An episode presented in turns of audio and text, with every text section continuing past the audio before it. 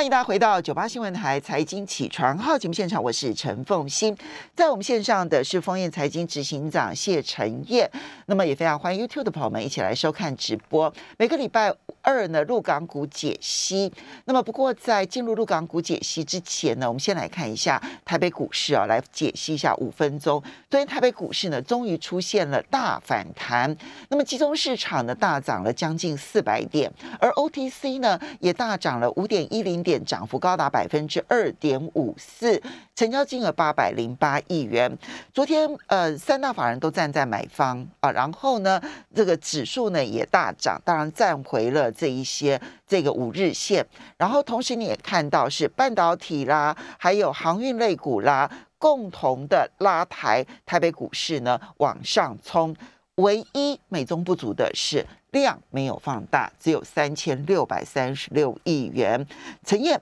我们先来解析台北股市五分钟。好，凤英姐早啊，各位听众朋友大家早。基本上，呃，昨天整体的表现，我我觉得只有像刚才风云姐讲的啊，量能稍微弱一点，有一点点美中不足。嗯，但上礼拜有一些些迹象是蛮明显的，为什么？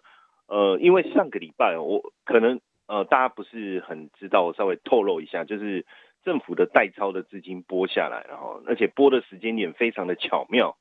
就是在上个礼拜，所以拨下来变成投信，当然就要赶快积极的进场哦，这是上个礼拜我们看到投信资金持续进场的一个原因。他连买五个交易日，哎。对，就是因为代抄的资金到位了哈，所以势必要赶快。那这个这个为什么这时候播？当然这中间自有巧妙。嗯，那另另外一个就是关谷的部分，我觉得更有趣是我在各大新闻看到，就是关谷就说，哎，要这个要很努力的来护盘哈，然后每天都会努力的买，所以也看到上个礼拜关谷的部分，关谷行库的这个券商是持续的净买超。那这些其实都代表对于维稳。的股市的一个企图心呢？那当然，自然而然，大家看到这样，也就不需要呃，就是跟着整个呃这个护盘的力量来对坐哈。所以昨天的一个买买进，我想这背后也是也有这样的一个因素在，包括外资的回笼。但更重要的观察，我觉得还是在类股的部分。其实昨天的一个上涨，我看到呃，包含台积电，台积电的上涨确实是蛮重要的，因为毕竟占台股权重。百分之三十，第二个其实是航运股，因为航运股比大盘更早更早修正，那这样的一个修，而且幅度空间也确实很大。但是如果我们仔细看航运股，尤其是海运三雄，并没有像大盘跌破半年线，它是在季线附近就稳住了。对，只是说它一直涨不上来，市场的信心会消失，因为毕竟有很多投资人在过去一段时间的资金是套在里面，加上。航运股一直占我们很高的一个成交比重，所以台积电跟航运股的这个止跌跟领先的上涨是非常重要的指标。那现阶段来看，在这边稳下来应该没有什么太大问题。其实我对这一波的一个修正，其呃不止大家啦，连连我包括我在内，我们也觉得其实这个修正的这些是太莫名其妙。你到半年线这附近应该是要稳定下来的。那当然就慢慢的恐慌产生以后，产生了一些恐慌性的卖压，因为毕竟呃今年我们的上半年的获利啊，财报的获利其实整个呃半年的获利其实一既然跟二零一九年整年度差不多，所以呃整体上市贵公司获利的呃程度是很好的。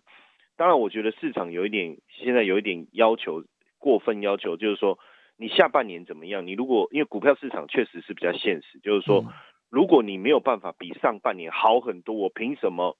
在支持你股价的一个上扬？现在几乎有这种氛围，所以我觉得慢慢的，如果八月营收在九月初公布以后，大家发现哎，还还是不错啊，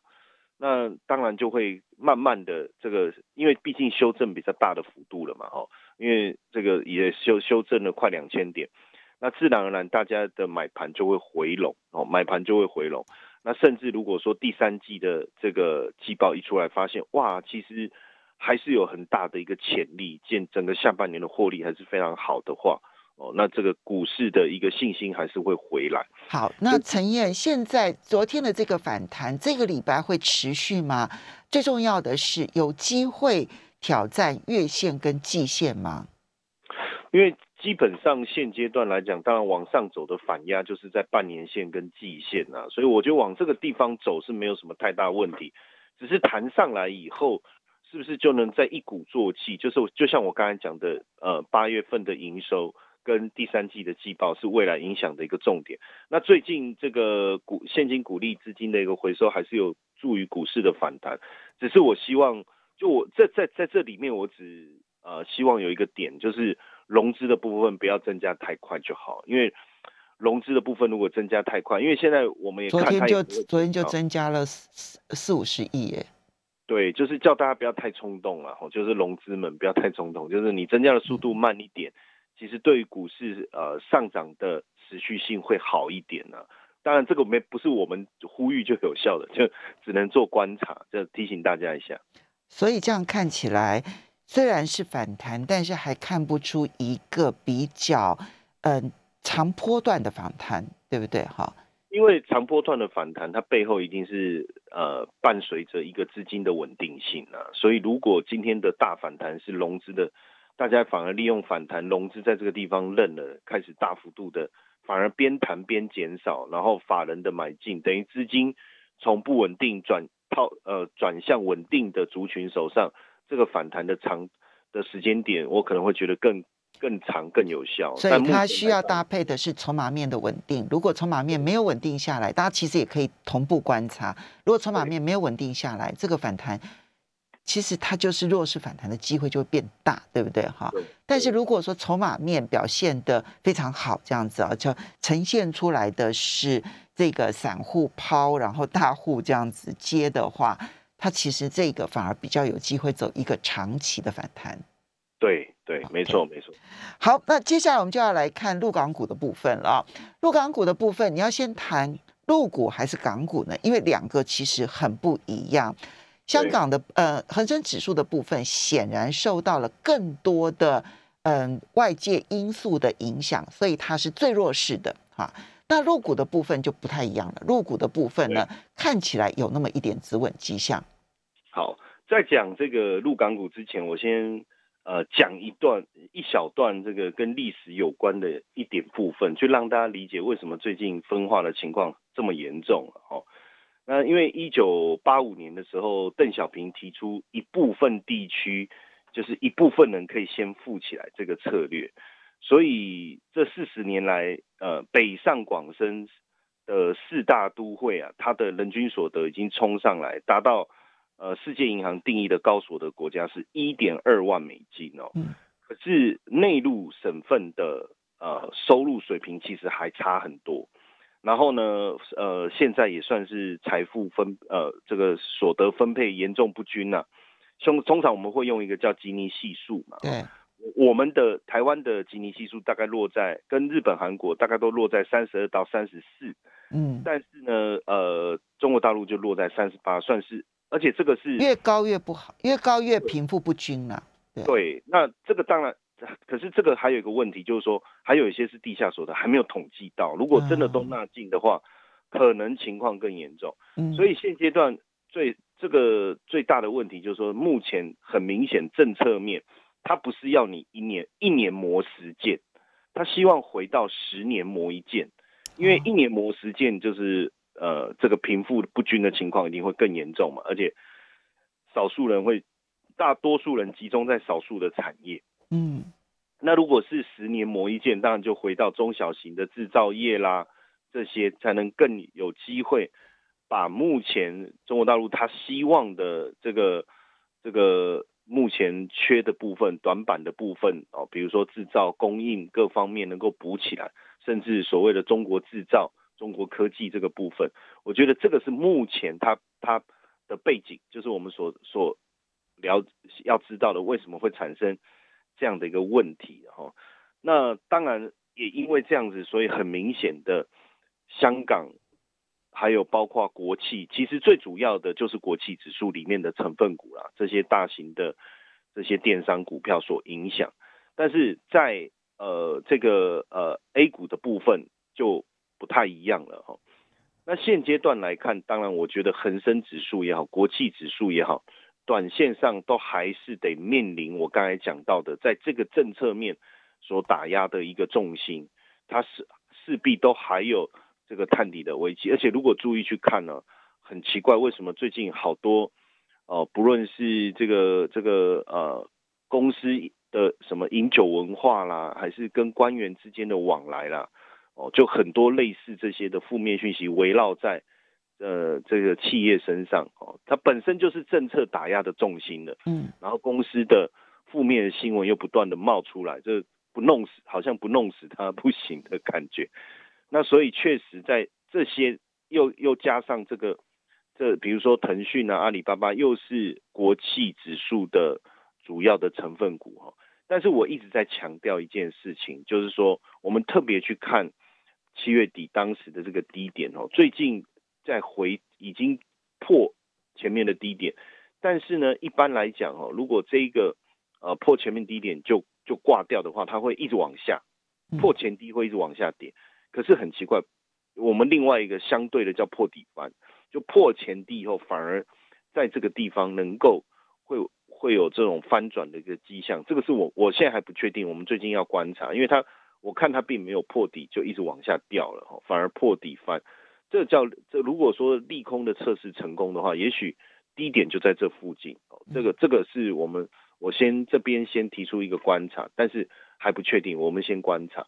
但是很明显，我刚才讲到的呃，希望十年磨一剑这个部分是落在整个中小型的一个企业上。那这个部分当然比较挂牌这边的这个挂牌的的部分，当然会在深圳比较多。呃，有两个迹象，我跟大家。呃，有两个重要的观察跟大家分分享哦。第一个是，呃，最近呃分化指数分化的很严重，就是上证五十哦，它这个均线根本都是多空头排列，嗯，哦，那也破了这个七月底的低点哦，然后再来是沪深三百，沪深三百没有破这一个七月底的低点，但是还是空头排列，嗯，哎，可是这个深中小它是。呃，均线纠结，嗯，它没有，它的它并没有像刚才讲的上证五十或沪深三百进入空头，它它只是横盘整理而已，嗯，而且这几天的呃这个这个呃走势有一点要脱离均线纠结这种味道，然后更小的是中证五百，嗯，哦，中证五百，中证五百的话呢，基本上均线既然是多头排列，嗯，多头排列，嗯，而且呢。指数既然在月线之上，哇，这个这个所所以说分化的情况蛮也蛮不一样的，这是第一个观察哈。嗯。另外，我再跟大家分享一个很有趣的观察，就是我发现最近在这个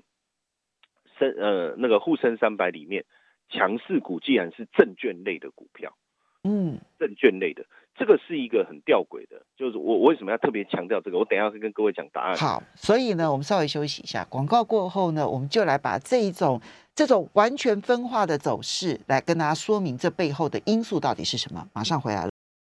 欢迎大家回到九八新闻台财经起床号节目现场，我是陈凤欣，在我们线上的是丰燕财经执行长谢陈烨，非常欢迎 YouTube 的朋友一起来收看直播。好，刚刚陈烨呢，他特别。其实你用 ETF 啊，就是陆港股相关的 ETF，你很明显的看到那个指数分化的一个情况，上证五十最弱，其次是沪深三百，然后呢，其实到了深中小，它就已经相对强势了。那中证五百对不对哈？中证五百，它甚至于是多头排列的啊，就它同样是陆港股的 ETF 哦，可是你你会发现，其实中证五百是更小型的，对，你就。然后上证五十是最大型的，对，你就从这里面你可以看出来，它真的是大不如小哎。对，然后呢，大家一定会觉得很讶异，因为在以台湾的想法哦，股市好的时候，证券公司的收入好嘛，那证券公司的股价才会涨嘛，对不对？那你你现在呃入股整体表现是整体来讲，就我们的印象应该是很差的，可是可是。呃，证券公司最近的股价不是只有一家哦，几乎是大部分哦，尤其是区域型的证券公司的这个股价都在涨。那其实大陆的证券行业，当然收入的来源还是一样啊，哈，就是呃这个股票操作啦，这个手续费收入等等。但是它比较特别，就是说，呃，根据我的观察，长期来的观察，往往大陆的股市要动起来之前，或是前端证券公司的股价就会先动了，就是有这样的一个现象。所以为什么我特别提出来这个点呢？是因为我观察到这这呃这这几天，或者从上个礼拜开始，很奇怪，就是证券公司罕见的就是又一起在上涨，而且它涨涨的呃力道很强。那我注意到是因为我觉得不对劲啊！你怎么整体上证指数也好，这个大的股票这些不好，而且现在股市的氛围还是好像风声鹤唳的，怎么会？当然仔细看的话，你看中证五百啊、深中小这些，其实就已经有很不错的表现了。对，还中呃深中小还不至于到说哦很强，但是中证五百我看那个线图我真的是吓到。它就是一路涨的，这就是一个多头排列，这样一路在涨的。嗯所以这个证券公司的股票的上涨，我觉得是一个一个信号了，有点像那个那个过去我们那个中秋节月饼里面藏纸条，有吃的纸条，沙达如吗？嗯，对对，就我们要去达如，对对？那种感觉，然后当然因为嗯，对，因为当然。未来我我我基本上几个想法，就是说从资金面、政策面、整个季节效应来看的话，哈，呃，实像外资在这个呃教育监管消息公布后三天，其实就已经开始回流了。那内资的这个投资情绪、融资的余额，其实也是持续增增高了。所以内外资的资金其实都还是呃对股市有这个高度的兴趣。那七月十五号降准，其实还是对股市有一个正面的影响啊。那通以以以我们刚才讲到的深中小为例，的哈从二零一五年历史上九次的降准，在降准宣告后三个月，深中小的指数平均都有十二趴以上的一个报酬。所以现阶段来看，我觉得还是政策面对于呃现阶段的呃。这个股票的操作还是以政策面，所以像电动，我看最近包括电动车、锂电池、AI 啊、半导体相关的这些趋势产业，比较属于关键现现阶段政策上面的关键趋势产业的表现还不错。像我们之前就有提过的赣锋锂业，最近的股价的表现也是很好啊。它就它其实属于多头，然后呃稍微修正一下又继续涨的这种概念。还有像恩捷股份也是基本上。前一波上涨上来以后，它这一段时期就属于一个横盘整理，然后像金风科技也是啊，会这这几天的表现也开始持续的一个大涨，所以现阶段来看还是政策的重点比较重要啦。那接下来呃金九银十嘛，属于这个过去股市的呃属于传统消费旺季，也是通常股市的一个比较。好的表现的一个时间点哦，所以在这个地方，我我我我到，所以我刚才在也一直在讲，就是最最重要的观察，当然还是在国企股受到打压的影响，看看它这个破底之后的情况。我觉得是一个如果没有更坏，那其实好的会就开始会会更好，因为目前呃碳中和的趋势，能源车的一个销售。在整个呃电动车市场非常火热的情况下，销售量是相当好的。整个电动车市场目前，中国是全球的电动车市场，中国是占五成哦。那现阶段主要的龙头，我们看比亚迪也好啊，还是这个五菱汽车也好，销售的状况都还是很好。所以从这个地方在带动下，包括这个碳中和的一个对于我我们上次讲到呃这个储储能的。这个需求，电池相关的这个个股的表现也确实是比较好的哦，比较好的。那所以在这个方向上，我觉得在操作面上啊，反而并不不一定是全面性的观察。我觉得现阶段确实从习近平的政策来看，叫他希望的十年磨一剑，让制造业，让还有又要达到均富。当然，大家还是会有点担心。其实尤其是。呃，在目前华尔街的一个氛围，比较担心的是什么？就是说，呃，过去中共执政初期的斗地主的这个记忆啊，就是说会不会是要走回头路？所以为什么资本市场会非常的担心？哦，那先富起来这个思维到后来会不会也消失？就是说，先富起来，现在显然是要从要走向共同富裕了。对，就是它的取代性已经很高了。对，所以为什么他要从教育了哦，就是教育的环节，还有各种环境哦，包括你反垄断来去做，我觉得这可能才是大家要去思考的部分呢。那如果说当然，呃，这个要让整个这个这个均富的情况达成，确实对中小中小企业的扶持或发展会比较有利。这个也是为什么呃中证五百。优呃表现优于沪深，呃这个深中小深中小优于沪深三百，沪深三百优于上证五十，现在的排列的情况会是这样的一个原因呢？吼，所以为什么我们之前就跟大家讲说操作的一个方向是这样？其实你大概已经有三个月的时间都跟他讲说以深中小为主嘛，对不对？对，这样的一个操作的一个思维，当然这里面我觉得还是可以特别去注意现在。他们在产业的一个发展方向上，确实花了蛮大的一个力道，呃，在电动车跟电池这个部分哦，不论从政策面或者是呃这个产业的方向，因为主要也是这个如果要发展电池这一块，对中国来讲有它呃这个资源上的一个优势啊，后资源上的优势。所以我们在看锂电池，像现在锂电池原料这个赣锋锂业，我们之前有谈过，其实像它的矿产来源就很稳定哦，不论是跟澳洲之间的一个呃这个矿产的收入的呃这个拿到的来源来讲，材料的来源来讲哦是相当稳定的。那刚才讲到恩捷股份，它是做隔膜材料，因为电池里面就正极材料、负极材料、电解液跟隔膜。那这个恩捷股份就是做隔膜的最大的龙头哦，目前产能也都是供不应求，所以我我觉得，呃，整体的氛围当然会让大家觉得有点恐慌了哦，因为有很多东西似乎跟我们所理解的资本市场的概念不太一样，但是在深究它背后的原因的时候，其实呃有它的呃必要的的。呃，手段跟他要做的一个方。陈燕，我们可不可以总结一下？第一个，其实你从现在市场的这个讯号来看的话，很明显，政策面呢确实影响了股市的发展，所以小型优于中大型，好，这是第一个很明显的趋势。然后第二个是呢，制造业会优于网络平台。对，目前看起来是这样。好，然后第三个是，如果你是符合政策需求的话，这几个政策需求，你刚刚提到的，不管是从这个科技竞赛的脚步的半导体，对不对？哈，然后或者是从这个碳碳中和的这个政策指标上所需要的，不管是减碳相关的，然后新能源相关的，电动车相关的。